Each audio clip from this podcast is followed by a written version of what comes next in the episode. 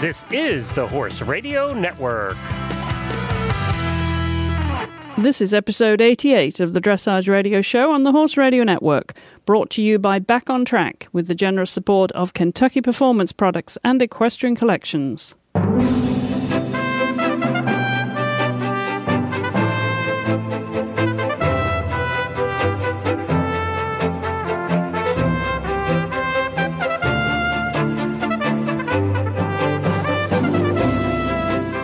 This is Chris Stafford in Lexington, Kentucky. And I'm Heather Blitz in Wellington, Florida, and you're listening to the Dressage Radio Show. Well, welcome, Heather. And the first thing we have to do is congratulate you on a fantastic weekend with your little shaggy pony there. Oh, you mean that uh, that redhead of mine? Yes. Yes. Well, thank you. um, really super excited about that. Um, just over the top, still trying to just get my head around how great of a horse he is, and that he's he's there in my standing in my stable, and uh, that I am the lucky person that gets to ride him every day. It's uh, just fascinating. Well, we should explain to everybody if you didn't catch the news this weekend, we are talking about Heather's win with Paragon in the Gold Coast opener down there in Wellington, Florida, where she won both the Prix Saint Georges and the Intermediate one. On the Prix Saint Georges, you scored a 75.764, Heather, and in the Intermediate, 73.509, the highest scores of the day, too. Yeah, it's just also incredible. Um, I mean, you did feel like uh, that sort of horse. The, the ride was just a few tiny things that I want to make a little different. Of course, there's always more strength and connection than any horse could have. But um, I mean, just in general, he, it really felt like that, and then some. To sit on him throughout those tests, I'm still so in awe of him. Um, you know, giving it so much of an effort at such a young age, and so much focus and so much maturity. I just don't know really what planet he came from. well, we should remind our listeners, Heather, because those of you who have been listening to the show from the start will will know way back when Heather was still based in Denmark, we began Paragon's diary. So I think we have to continue that today. When uh, he was just a youngster, back five and six years of age, when you had him in Denmark, Heather, and how he's come along since then, and you know, is yours. You you had him as a foal, so he's he's particularly special, little redhead to you, isn't he? Oh, incredibly! I feel like he's definitely a family member more than any other horse that I've ever ever owned or ever had to train or ride. Even even my you know from my first pony on to this day, it's um, just a really special relationship between me and Paragon. And I think in general we have just basic, really similar personality. I think what we concentrate on and focus on is is um, sort of placed at a layer that isn't that obvious. Paragon doesn't seem like he's always thinking all that much because he seems pretty simple and pretty laid back. But on the inside, there is quite a quite a personality there and quite a serious um, horse who really cares deeply, really deeply about what he's supposed to do for me, and his respect for me is just um, is really great. Uh, but you know, on the outside, it just seems like this kind of regular, kind of just normal guy. He doesn't have any clue that he's so great, and I love that about him. And I, I hope he never really, you know, I hope he never changes. And I, I don't think he will, but um, he likes to ham it up. But in, to him, I think it's all in good fun, and he doesn't. He just doesn't know that other horses aren't like him. well, you always said when in those early training days, he always had a very good work ethic as well, and you know he's such a joy to train. And you know now that you've got up to the small tour level and you're just going onwards and upwards now, is he maintaining that you know joy to work and?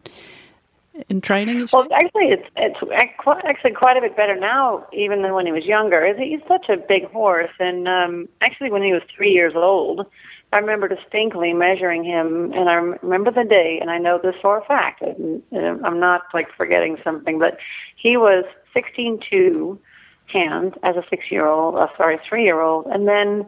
Uh, now he's 18 hands, so between that age of three and now he's coming eight he grew six inches.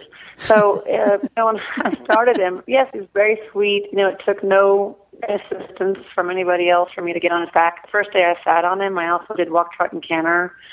Um, you know, I just I just keep every day getting more and more surprised by this horse.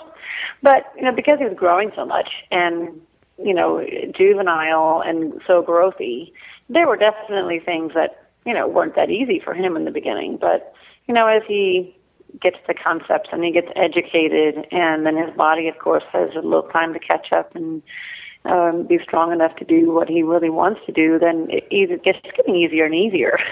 it's definitely not getting harder. It's um, he, it's just uh, it's just getting kind of automatic to for him to just move on from where he is into up into the Grand Prix work because the base uh, the baseline on him is very good quality. Um, he's a very very naturally balanced horse.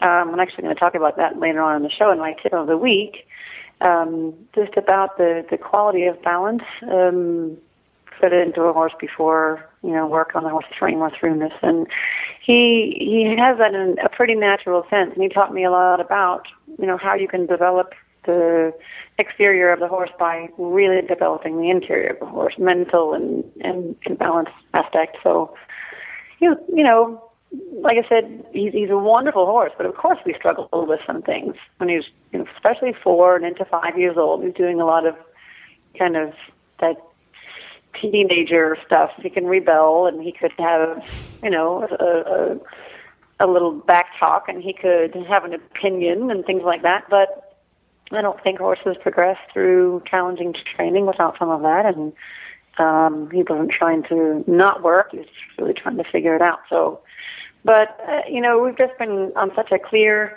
sailing um, increase in training. Like each week, he's just another horse, and I keep thinking, how, what's he going to do now? Because I keep thinking he's so good, and then like, how is it going to get better? But he shows me he's just um, stronger and stronger. Well, we should remind our listeners that while he's what eighteen hands now, you're something like five foot thirteen, aren't you? I'm I'm almost six feet, so I can call myself six feet. And you know, from a distance, if you just see me and him, then it looks like just a normal pair horse and rider. So he's he's just exactly the horse size that I need. I haven't had one in my past that has fit me in size so well as him. So that's just a, a gift. And, and he looks, you know, like a gangly teenager. I guess, you know, at the age of eighty, he's, the equivalent to a gangly teenager, isn't he? I mean, but it, as you say, he carries himself so well and and he he is also not only carrying himself well, but he's deporting himself in public rather well to the extent that he's gathering fans. I checked on his Facebook fan page, Heather, before we did this recording, and he's got over 500 fans. You know. Oh, well, isn't he just Mr. Popular?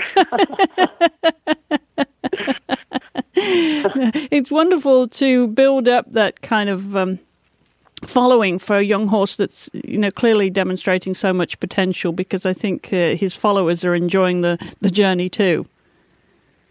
Well, it's it's wonderful to share uh, him with everybody because it's he's just too much of a wonderful thing to, you know, to not just bring in lots of people around the world into the just the story of him and just his modern performance and um, I definitely love sharing the horse. He's a he's a real treasure. Well, uh, talking about a wonderful thing this weekend, you know, our guests this week are two riders who were down there at the Gold Coast Opener with you. That's EDIW this past weekend at the uh, Jim Brandon Arena in Wellington, and that is Katherine Bateson-Chandler and Carol Roff, Caroline Roffman. You both have been guests on the show here before, Heather, but you know, between the three of you, you had a pretty successful uh, showing weekend, I have to say. I tallied up. Um, the placings that you all and I that you all achieved, Catherine and Caroline, I think picked up like six and five be, between them, and and you picked, of course, the two. So that, I think that's like thirteen um, ribbons between you in one competition. So I thought it, it would be a bumper show, all about the Gold Coast Opener this weekend. Well, that's great. It was, a, it was a very good weekend. We had just a little tiny bit of rain, but mostly nice weather, and it ton of horses. It was an exciting atmosphere, and this is a super opening to the season. I think it's going to be a, a great rest of the season to follow. Absolutely. And of course, you are down there in Wellington now, so you're quite close to those showgrounds and which is so nice because you can go to. I think we've got five CDIs within these three months, and um, you know to be able to do an international competition and still sleep in your own bed at night. That's a that's wonderful. you don't even really have to think about. You don't have to go on the road yet. You get into the into the show ring with these international judges, and um, it's all sort of right here in your own backyard. It's such a neat, neat place in the world, and I don't know where else in the world really is is much like what happens down here in South Florida. It's a place that if you ever get the chance to visit, I know you have, Chris, but all you listeners, if you ever get the chance to come see what happens in Wellington, Florida, it's a, I would highly suggest it. It's just such a fascinating little area of the world. It's a real festival, isn't it? Once that uh, show season gets underway, you know, everybody goes down to Wellington if the dressage or jumping, or of course the eventers go down to Florida, not as far as Wellington, but it, it you know, that is the place to be if you're going to be competing.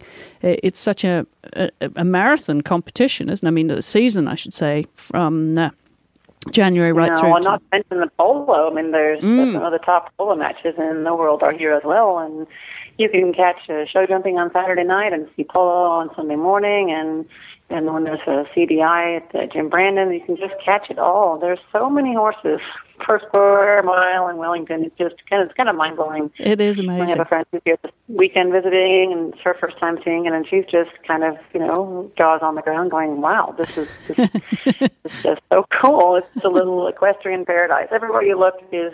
Super horses and riders, and just so buzzing with competition, and uh, just so so densely packed with horse people and horse lovers, and it's a great place to be. Great community. Well, Heather, those who fan, follow your fan pages, I do on Facebook, um, know that there was um, a few weeks ago a hunt for a new puppy. Tell us uh, about this new puppy you got.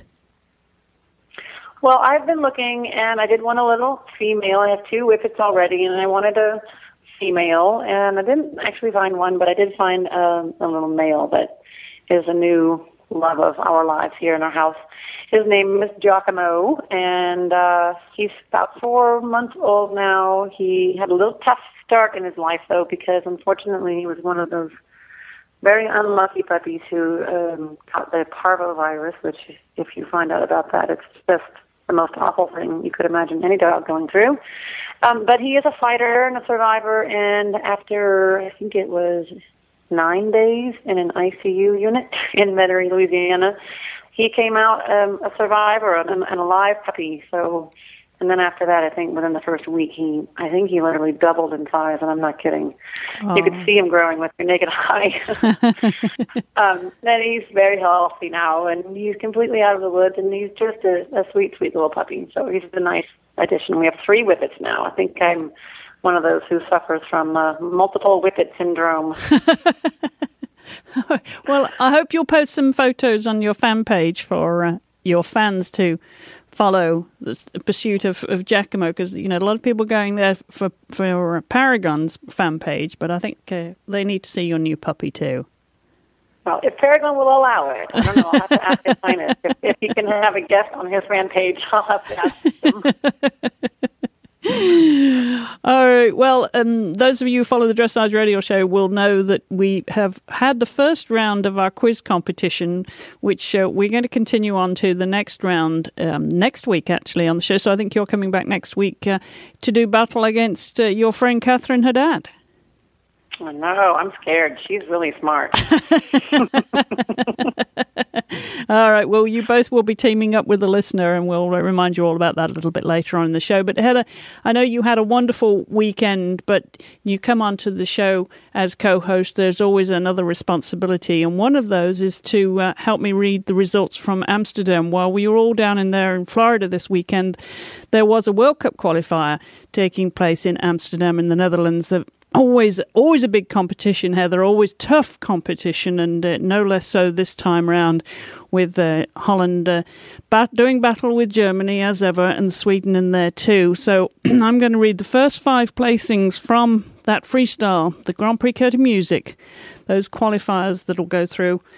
Now um, for the World Cup qualifying uh, for the World Cup finals to do battle. Um, now the, we've we've got the first ten places here because some of these people have been guests on the show, and I'm going to read the first five placings, Heather, and then it's your job to read the the last five. Is that okay? Wow, that's a good deal. Okay, all right. Well, the first first place went to Adelinde Cornelissen with Parzival on 81.475, of course, from the Netherlands. In second place, very, very close second, just one penalty between them. That was Isabel Werth with Warum nicht from Germany, of course, on 80.475. Apparently, it was a real ding dong of a competition over there. Very, very exciting. And in third place, one of our co hosts here on the Dressage Radio Show, Sweden's Patrick Kittel. He came in third on 79.0 with Scandic. And in fourth place, a Brit got up there. That is Richard Davison with Hiscox Artemis on 77.150. And in fifth place, uh, one of our guests here on the show just last week from the Netherlands, Hans Peter Minderhoud with Tango on 75.7. These are all pretty close scores because um, he's at the 75.7, and then just right behind him in sixth place was from Germany, um, Helen Langehanenberg, and it's really a super rider coming up on the much more prevalent on the scene with a 75.450 and um, really close to Hans Peter. And in seventh place from Belgium, uh, Jeroen Devroe on Apollo Van and can't say the last name very well, Vijverhof. That's why I gave you these. yeah, thank you, Chris. Thank you. um, in eighth place in um, Sander Marijnissen with Moedwill from Holland and uh, 73.7. Um, it's all really great scores for the top 10. Uh, and nine, Nina Hoffman from Sweden with uh, Leo F. Magnushoy. I'm saying that right was a 73.1, and then in 10th place, um, who were all really dying to see on uh, new rider of Totilas, um, Matthias Alexander Rath, riding Sterntaler with a 72.750 from Germany. So that rounds out the top 10. Yeah, and what a tough competition that was, as you say. Some good scores there, Heather. You know, con- you know, right through to tenth place really high scores. And then in Amsterdam, I, I have shown in Amsterdam, and I did. I really enjoyed my time showing there.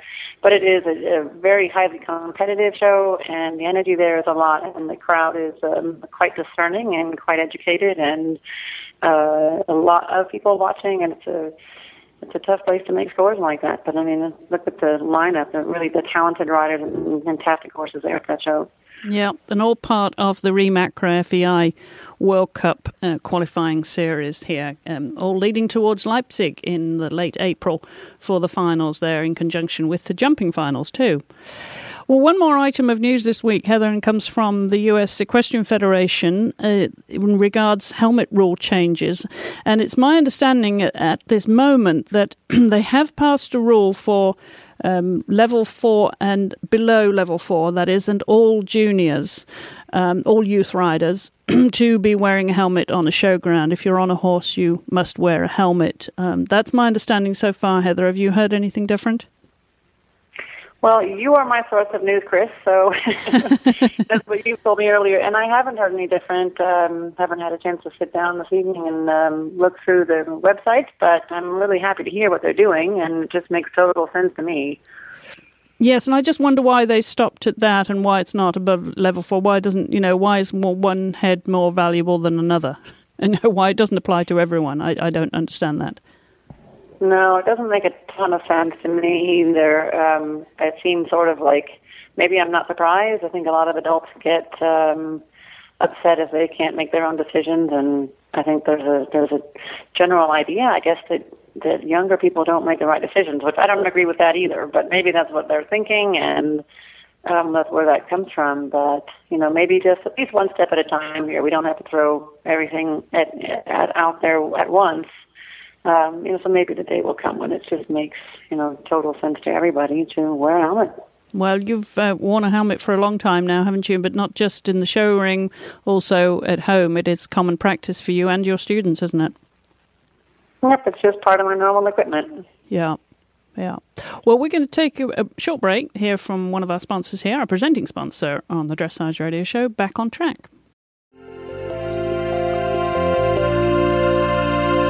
Listeners have been asking why Back on Track products work and what is the science behind them. Well, they have evolved from a combination of ancient Chinese wisdom and modern science, as well as skilled textile production. This result is a polyester polypropylene fabric with a ceramic powder that's melted into the fabric's very own weave. The ceramic particles reflect body heat as an infrared wave, a form of energy with a highly documented pain relieving effect. This reflected heat helps to ease inflammation, reduce muscle pain, and increase blood circulation. Back on track products can be used to warm up your horse's muscles before exercise, thus reducing the risk of strains or injury. Most importantly, the product's dual capacity to prevent injury as well as ease and expedite the recovery of already present injuries is what makes Back on Track products so unique. I hope that helps as to why their products are so effective. Visit them at backontrackproducts.com. That's backontrackproducts.com.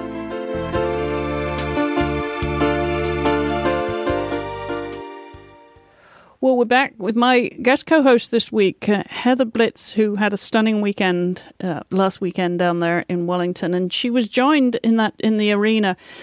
well, how many arenas, I should say, w- w- were actually active at the showground this weekend? Heather, did you, did you notice how many were in competition? There were four competition rings, um, two for the CDI and two for the Open Show, and just uh, two warm-up rings. So I guess uh, in total that's six yeah, very, very busy and scooping up, as I said earlier, lots of ribbons at the show were my guest this week, Katherine Bateson-Chandler, who, of course, has been a previous guest on the Dressage Radio show, um, leading up to the World Equestrian Games, where she made her debut on the team. And also the young rider, Caroline Roffman, who won the FEI Rising Star of the year last year, 2010. And both of them, as I said, had a wonderful weekend. So I thought it'd be fun to have them both uh, together in conversation with us here. So uh, let's get Catherine and Caroline on the line. Well, hi, Catherine. Hi, Car- Caroline. Welcome back to the show to both of you. Thank you so much. It's great to be on. Yeah. Thank you for having us again. I know. Well, I had to have you after the weekend you guys have had down there in Florida at the Gold Coast Opener. Congratulations to both of you. Thank you. Thank you. You had a pretty impressive weekend between between you now. Correct me if I'm wrong, and I've tried to tally up all that you did between you, starting with Catherine, since she's the oldest amongst us all here, Caroline. third in the Grand Prix and third in the freestyle, won the uh, Open PSG and the Intermedia one, and then six in the Test of Choice. Is is that yep. roughly about it, or did I miss anything, Catherine? No, I, I think that's about it. It was a busy weekend. it was a busy weekend indeed. And then Caroline, you had a win too in the PSG with Pi, and fourth in the test of choice with Lux uh, Svensson, and then third in the intermediate one in the same class as. Uh, as, as Catherine, of course, and then fourth in the other test of choice too. So you had what, five placings. Is that is that right, or did I miss anything? That is no, that's exactly right. Lots of ribbons between the two of you, and and Catherine. That, of course, you know, on the and the aftermath now of being on the on the team for the first time, making your debut at the World Equestrian Games. It's just back to business as usual, isn't it for you? Absolutely, right back at it, and I'm happy to be home in Florida and have all my animals in one place and get back to work on the other horses at home. It's been really fun. So for you, then, this was the start to the season, was it, Catherine? Uh, yes, I did one show uh, with Nartan uh, two weeks ago, and he just I just to get myself back in the swing of things, and he got um, seventy two point nine or something. It was it was our best Grand Prix score yet, so I was really happy with him with that. And um, we were gearing up for the CDI. Well, starting back, as you say, after having had such a big year last year for you, making the team, getting to the World Equestrian Games, um, was there any time there to decompress after the games? Did you take a vacation? Did you give him a break over the holidays? Um, I did not take a vacation. Those we always think about it, and then they never seem to fit into my schedule, uh, which is unfortunate for my husband for sure. But for me, it doesn't really bother me too much. I like to stay with the animals. It's, it's hard for me to get away mentally. Um, but he did have a break. Um, I kept him in some work, but we have a nice track here, so I took him around the track, and we ride in the big jumping field. And I kept him out of the arena um, probably for almost two months, which was really nice for him, just keeping him fit and loose and not having to have any pressure of lots of movements, but just just getting him fitter. So that was fun for both of us. Well, it, obviously a big a big year for you. It's hard to sort of follow on the you know what what do you think when you're coming after such a year that as a World Equestrian Games, making your team debut? How does that set you up for the next year? I mean, do you think okay now what? Was a big year, and it was a bit of a roller coaster, and everything happened really quickly. So now at least I've had a little bit of a time to make a good plan. Um, I want to make sure that you know I use the horse to the full advantage without ever without ever compromising him and uh, without using him up. So you know I try and keep him out of the arena as much as possible in between shows. And now I have a, a nice plan set up, all things being equal, um, for this for this year and this summer. Terrific. Well, Caroline, coming to you, uh, 2010 was a pretty big year for you too, as the FEI Rising Star. We had you on the show, of course, when you were after you were celebrating that marvelous, marvelous award that you won. Uh, when you come into the winter like this, you're down in Florida too, aren't you? Getting ready for when you said with lots of horses, even after a competition like this, you've still got a lot of horses to ride. There's no day off for you. no, no. We have um, at the barn I'm, I'm riding um, out of, which is Lars Petersen's facility. Um, I think we have about 60 horses, so the, the job is never done. And even though you have the horses at the show, you still have all the ones at home that maybe haven't been ridden for two days or have been ridden easy. So it does never end. Well, you, you, as I said, you had a wonderful weekend too, picking up uh, lots of placings there. With the two horses with Pie that you won with, and Lux Stensvang. If I get that right, well, that's a mouthful. Um, tell us yeah. about that horse, Caroline. About Lux? Yes, that's so much easier just to uh, call him Lux, isn't it? What does Stensvang mean anyway?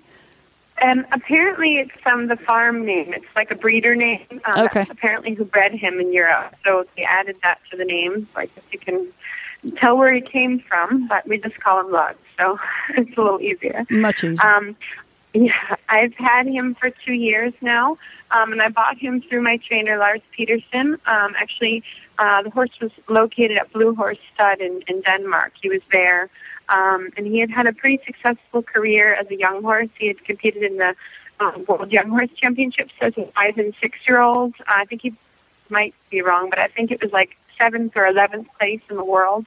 Um, and and then since then, um, uh, he had been in training to be sold, and I ended up buying him his seven. Um, and then we brought him here and kept him home and trained and finished him to Grand Prix. Um, and then this is basically the first show season I've had him. I think this was our third horse show um, with him. So I was very happy, and it's also, you know, it's his first Grand Prix and my first Grand Prix, so we're trying to figure it out together which makes it a little challenging, but um, a lot of fun too. So tell us about this, these other two horses that you were riding, Catherine. You've got um, Rutherford, of course, belongs to Jane Clark as well. Yes, uh, he's a lovely horse. I got him as an eight-year-old. Um, he didn't have a lot of training on him, so that's been fun. He was um, a horse that I brought along the Grand Prix myself, um, with some help from tra- trainers, obviously. Carl Hester and Robert Dover both helped me with him. Um, and he's just a, a lovely animal. He has um, a little bit of a hot temperament, so it's, it's always a little challenging, but he's a lovely, lovely horse.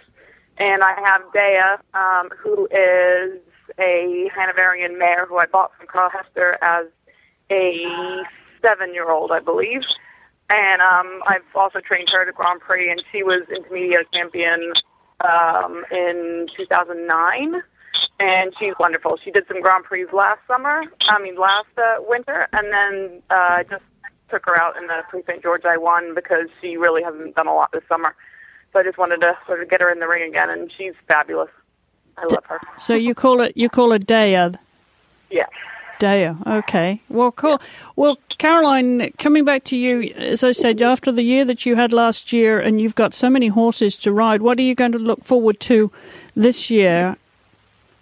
Um, well, I mean, I have. Um, I'm, I'm excited. You know, it's my as I said, it's my first season doing, um, you know, the Grand Prix tests, and and that's it's really fun and exciting. And um, I I am mostly sort of trying to focus on that. But I have um, quite a few young horses um, that are going to be doing sort of young horse tests. Um, you know, the four, five, and six year old tests, as well as developed horse tests, um, and some horses in the open levels. Um, and also some in the small tour, um, like Pi and Bulgari Five. Um, so it's it's um, it's hard not to be excited about everything. Um, you know, I, I'm trying to take it one horse show at a time. I can imagine. So now you're you're fully professional, are you, Caroline? Now. Um, I do ride professionally. I don't, um, I, you know, I, I don't really um, have, you know, my own business or, or whatever like that. I do have a couple clients I teach, and mostly it's riding horses for people. I'm a lot of breeders and um, owners have sent young horses down um, to do the young horse classes and whatnot. So I, I try to, um, to you know, to concentrate on on the, the ones I have and, and not overwhelm myself, as well as riding for Lars and Melissa. So. Well, Katherine, you can relate to Caroline, of course, being the young rider that she is making her way into the sport, into the professional ranks, and you you certainly did it the, the hard that not the hard way, but the very thorough way too, didn't you? Yes, I did. I started working for Robert Dover when I was 16 and in high school, and then he took me on as groom, rider, manager, sort of all of the above, and um, I worked for him for 16 years and I didn't regret a day of it. It was very hard work, um, but it was an amazing experience, and I, I, I give all my my success to him. You know, I give the credit to Robert for for most of it, and of course to Jane for supporting me. So yeah, it's great. It's a good way to do it. Yeah, absolutely, very thorough way to do it. And uh, of course, this is now the very beginning of the season down there in Wellington. You're both based down there, right in the heart of it, and with so many horses and to ride, and so many competitions to look forward to in this. Uh, season of the Winter Equestrian Festival. What's next for you, Katherine? Where, where, what will you be uh, doing for this for during WEF, what what shows do you have lined up? Have you got like one or two a month, or is that how you plan it out? Uh, yeah, I try. I try to keep them in the ring, um, but not overdo it. I think you know you can get there's a show here every weekend, and you could go every weekend if you wanted to, but I don't think it's fair to to horses or people to do that. So uh, Nartan will do the the big big classes, the CDIWs, um, and the other two I will take out when I need to. Rutherford sort of has to keep going to horse shows. Uh, he gets better and better the more he goes. So I'll probably do two shows a month with him, and probably staying with Dea so she can get back in the swing of things. But you know, I I, I don't like to overshow them. You know, I like to be able to come home and and and train and them fit and happy as well. I think you can definitely overdo it down here if you're not careful. Absolutely. And then when the uh, the outdoor season, like the summer season, gets underway. What what is your summer plans, Katherine, and then going into the fall? Well, I'm I'm very much a one day at a time kind of person, but you have to have a plan. So my plan as of right now uh, would be to go to Europe um, in the summer and uh, and take the horses over there and get some good European experience. I think um, if you have those kind of opportunities to go to Europe and show and train over there, um, that you really need to take those because uh, I think that's the way the way of the future and the way to really you know better your riding to go up against the big boys. So so that's my plan as of right now is to go to Europe this summer and be exposed to the European judges, of course. Absolutely, I think it's really really important. And uh, like I said, if you have the opportunity to do that, I think you really need to to take it. So, which horses will you take, Katherine? Um, as of right now, I would probably take all three of the horses. Mm-hmm. Um, Dea Rutherford and uh, and Nartan. Um, and we're always, you know, sort of keeping our eye out for other good horses, but they're very difficult to find these days. So, you know, we will see. But those three are, are will go, all things being equal. Well, terrific. Well, lots to look forward to. An exciting summer, spring and summer season ahead for you, Katherine. Well, great to hear from both of them. They're clearly ecstatic about uh, this start to the season because it is just the beginning of the season and lots to look forward to for both of them. Well, Heather, we're going to take another quick break to hear from our sponsors, Equestrian Collections, and then when we come back, I believe you've got a tip of the week.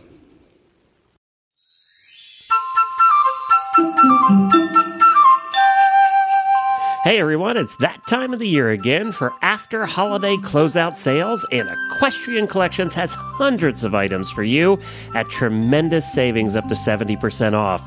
Closeouts from Ariat, JPC, Pessoa, Ovation, and so many more. Highly discounted specials include ladies' apparel, footwear, saddle pads, bags, belts, coats, and the list goes on and on.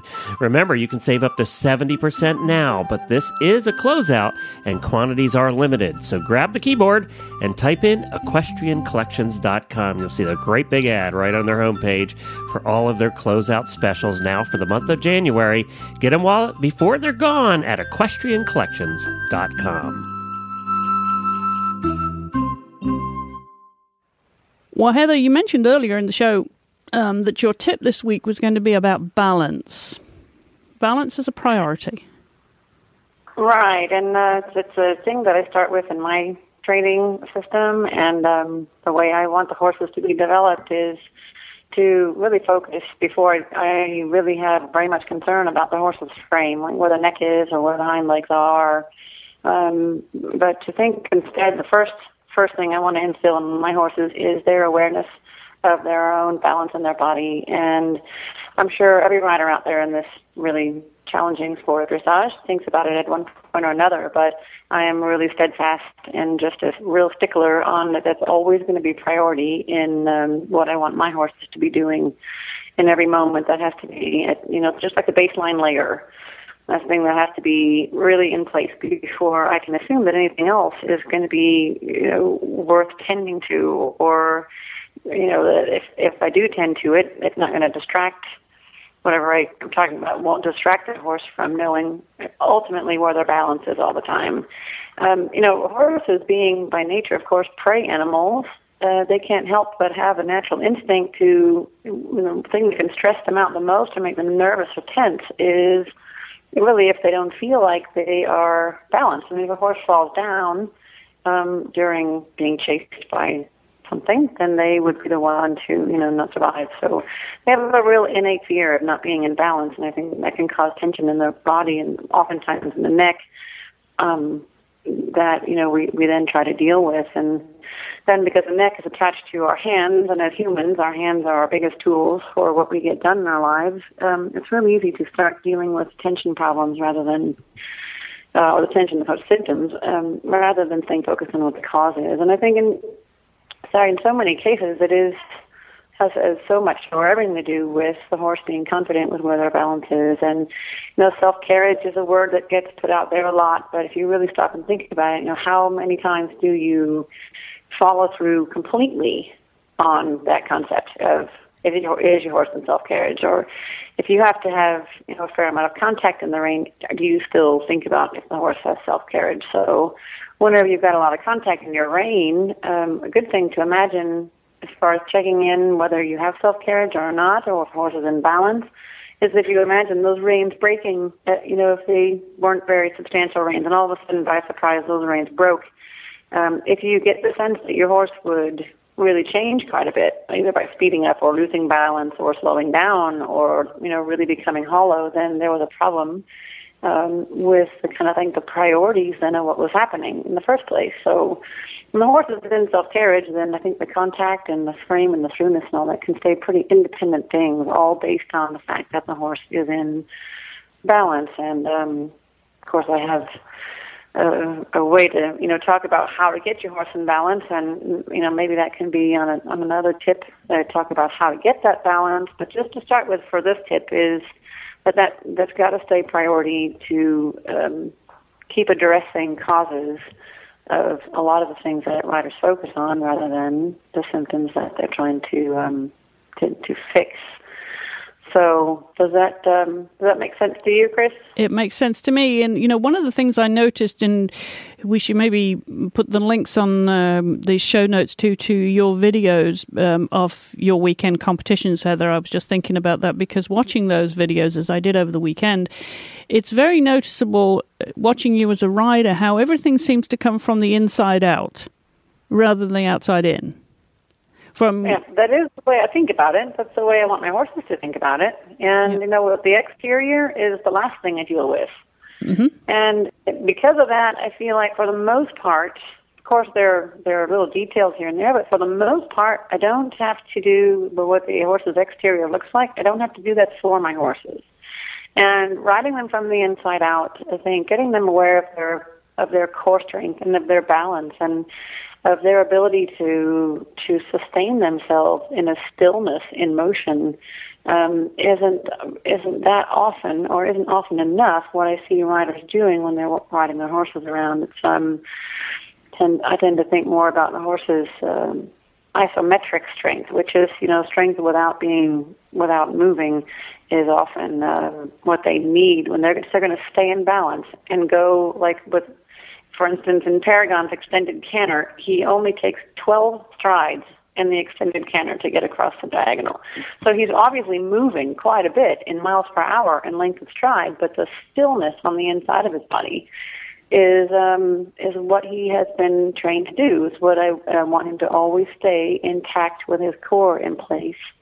So then, you know, he's a big, he's an 18 in horse, but he still can come together in a pretty nice package. And I get a lot of feedback that wow, he looks light and carrying himself, but that's because I've left the exterior alone until he has really grasped onto his balance and his own core strength. So it makes in sense your, your job a lot easier because the horses come together pretty naturally when you leave them to their own devices and teach them how to be athletic and their balance. It's really um, it's, it's a relief when you don't have to tend to so much of the extremities of the horse. Really, yeah, and that's very noticeable, not just with the horse, but also with you as a rider and the control of those core muscles and the stillness that you have. So everything's coming from the inside out. And, you know, maybe we can talk about that in future episodes, Heather. Sure, sure. I'd love to. It's, it's definitely my MO. All right. Well, we can take a short break to hear from our friends at Kentucky Performance Products. And then as we wrap up the show, we're going to hear about Heather's plans in the next uh, for the next competitions. And also going to remind you about the quiz and uh, see if Heather has got any iPhone apps she wants to recommend too. So don't go away. We'll be back in just a second. Joint Armor from KPP provides your horse with the building blocks necessary to maintain healthy joints throughout his lifetime. Kentucky Performance Products Quality Assurance provides you with the confidence that you are purchasing a safe, high quality product. Your satisfaction is guaranteed. Joint Armor is concentrated and affordable. One jar lasts a whole 75 days. Joint Armor helps maintain fluid motion and flexibility in your horse's joints. It also supports normal cartilage development and reduces joint deterioration. Learn more about Joint Armor from Kentucky Performance Products and all their other terrific products at KPP kppusa.com. That's kppusa.com. Well, Heather, uh, just as we wrap up the show here this week, um, you know, the last time you were on as co host, I believe, uh, you had some iPhone apps that you were recommending. One one that had become an obsession, I think, was that Angry Birds. Yep. and, you know, I was so obsessed with it, and there are a few levels that I just wasted so much time doing. So I, I kind of um, turned that one over to my boyfriend Rob, and he finished it. um, but I did download Angry Birds Halloween version, and that's kind of funny. Um, but the one I could recommend now, and it's probably already pretty well known by everybody out there, but I just love the one called Shazam. And it just is one that listens to any music that is happening, um, recorded music, like uh, from your car or wherever you're hearing it and you just tap it and it listens to it and then it matches it and tells you who um, who the song is, who the artist is, and often like the lyrics, where to find it, history of the band. It's just a it's a great app if you like music and especially if you hear something that you love and you want to find out who it is when there would be no way to find out. You can just use Shazam. So I have a feeling already a lot of you have that, but um, it's one of my favorite apps that I have right now. Okay, yeah, that's a good one. That's a good one too. And of course, you have the iPad now, so you do all kinds of things on the iPad too. Are you loving it? I am. It's a fantastic tool. It's a it's just a perfect size for taking on the road. It has all my I have a bunch of books on it, and that's a really great thing, especially when you travel a lot. It's just so easy to transport and um, it's such a such a neat tool. It's a beautiful thing, and um, all kinds of stuff. And like put my movies on it for flights and things like that. So it's a it's wonderful. Yeah. You have yours too. You still do a lot on I, yours? I love my iPad. I absolutely love it. And you know the great thing about this app, these apps now for iPad and iPhone are the horse related apps that are available. You know, there are so many of those now that have come on the market from the FEI, the USEF. you know, there's lots of organizations and independent uh, internet companies, of course, that are providing apps for to help you, uh, you know, from for all kinds of things, from nutrition to showing and show scheduling and uh, rules and uh, drug compliance, all kinds of things. So, you know, it's it's a great way to use technology to our benefit, isn't it, in the horse world? It is fascinating. It just makes me think, what did we used to do? did, yeah. I mean, really, uh, no. before these things, what did we used to do? Well, well, we used to go and buy a book from a bookshelf, you know, and uh, carry that around. And we, we, how did we manage with that apps? I, I don't know. I mean, you know, I don't. I, you know, I have so many really great sports apps on my iPhone, which I absolutely love. You know, you know, you probably know that I follow cricket and tennis and skiing, and I've got all the apps I need for instant real time results from the Australian Open tennis, from World Cup skiing to uh, you know, the uh, international cricket.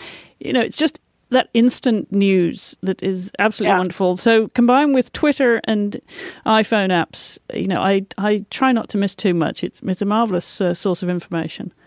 Yeah, so fun. So fun. So much fun. All right. Well, talking about fun, Heather, uh, next week you're going to come back on the show um, and do battle uh, battle of the wits between uh, you and uh, Catherine Haddad over there in Germany, who um, we should mention, and um, we, I'm sure we'll we'll have to remind her, when, give her our congratulations when she comes on the show, of course, that she recently got married. Yes, she eloped surprised everybody. Yes. she did indeed. Well, she's going to be joined by Liz Call, one of our listeners who's been on the show before, and uh, she's going to pair up with her against Heather. And your partner is Debbie McNally from also from Florida. And of course, because you two won last uh, last time around in the first round, you're going to come back and see if you can do it again, Heather. All right. Well, Debbie's pretty smart, so I have I, I have a the secret weapon there. There you go. All right. Well, before we go, just remind uh, our listeners what your show plans are now that you've got the first show under your belt and two out of two, two wins this weekend. On to your next competition. Is that uh, next month, Heather? I'm um, it is next month. It's another CDI. I think it's a CDIW again. Uh, and I'll take Paragon in the small tour one more time and do uh, actually also the freestyle. Um, so I've only done the freestyle once. That was at Devon. So this will be our second go at it. Hopefully better than the one at Devon. Um, and then after that, I am signed up for the Palm Beach Derby, and that's March 5th. Um, but I am looking very much forward to showing at the CDI One Star the weekend after that because it is going to be held in conjunction with the World Dressage Masters, which has been reinstated in Wellington, which everyone is just so thrilled about. It It was canceled at first because of um, sponsorship problems, or they they just couldn't get it to work out over at the Wellington uh, Jumper Showgrounds when they had it last year. But they, at Jim Brandon, have um, gotten it back together, and it's going to be held in conjunction with that next show. So I think that's just going to be a blast to be over there at that showground when all the Europeans come for that amazing competition. So I'm probably going to have to add that one onto my schedule. Absolutely. Yep. All happening down there in Wellington. But that's all that's going to happen on this week's Dressage Radio Show. We're clear running out of time. We hope you've enjoyed it as as we had. Great to catch up with you again, Heather. And once again, a huge congratulations on a fantastic weekend and, uh, you know, extra carrots for Paragon. Thank you so much. All right. Well, don't forget you can check our show notes on dressageradio.com, of course. You can follow Heather and I on Facebook and Twitter. Heather's uh, Twitter name is Heather Blitz, and I'm Chris E. Stafford. You can also send me an email, chris at horseradionetwork.com. And also want to remind you of a new show starting here on the Horse Radio Network fairly shortly, and that'll be Equestrian Legends. That's coming soon. That'll be a bi weekly brand new show uh, with conversations with some of the legends in equestrian sports. So, very much looking forward to that. I will be hosting that as a bi weekly show coming up here on the Horse Radio Network very soon. Well, that about wraps it up, Heather. I will be back, of course, same time, same place next week when we have the quiz competition. And uh, so until then, Heather. Yeah, I'll be back then too, and hopefully here to see you all or have you all listen in again to the, the battle of the wits. so thanks everyone for tuning in and listening.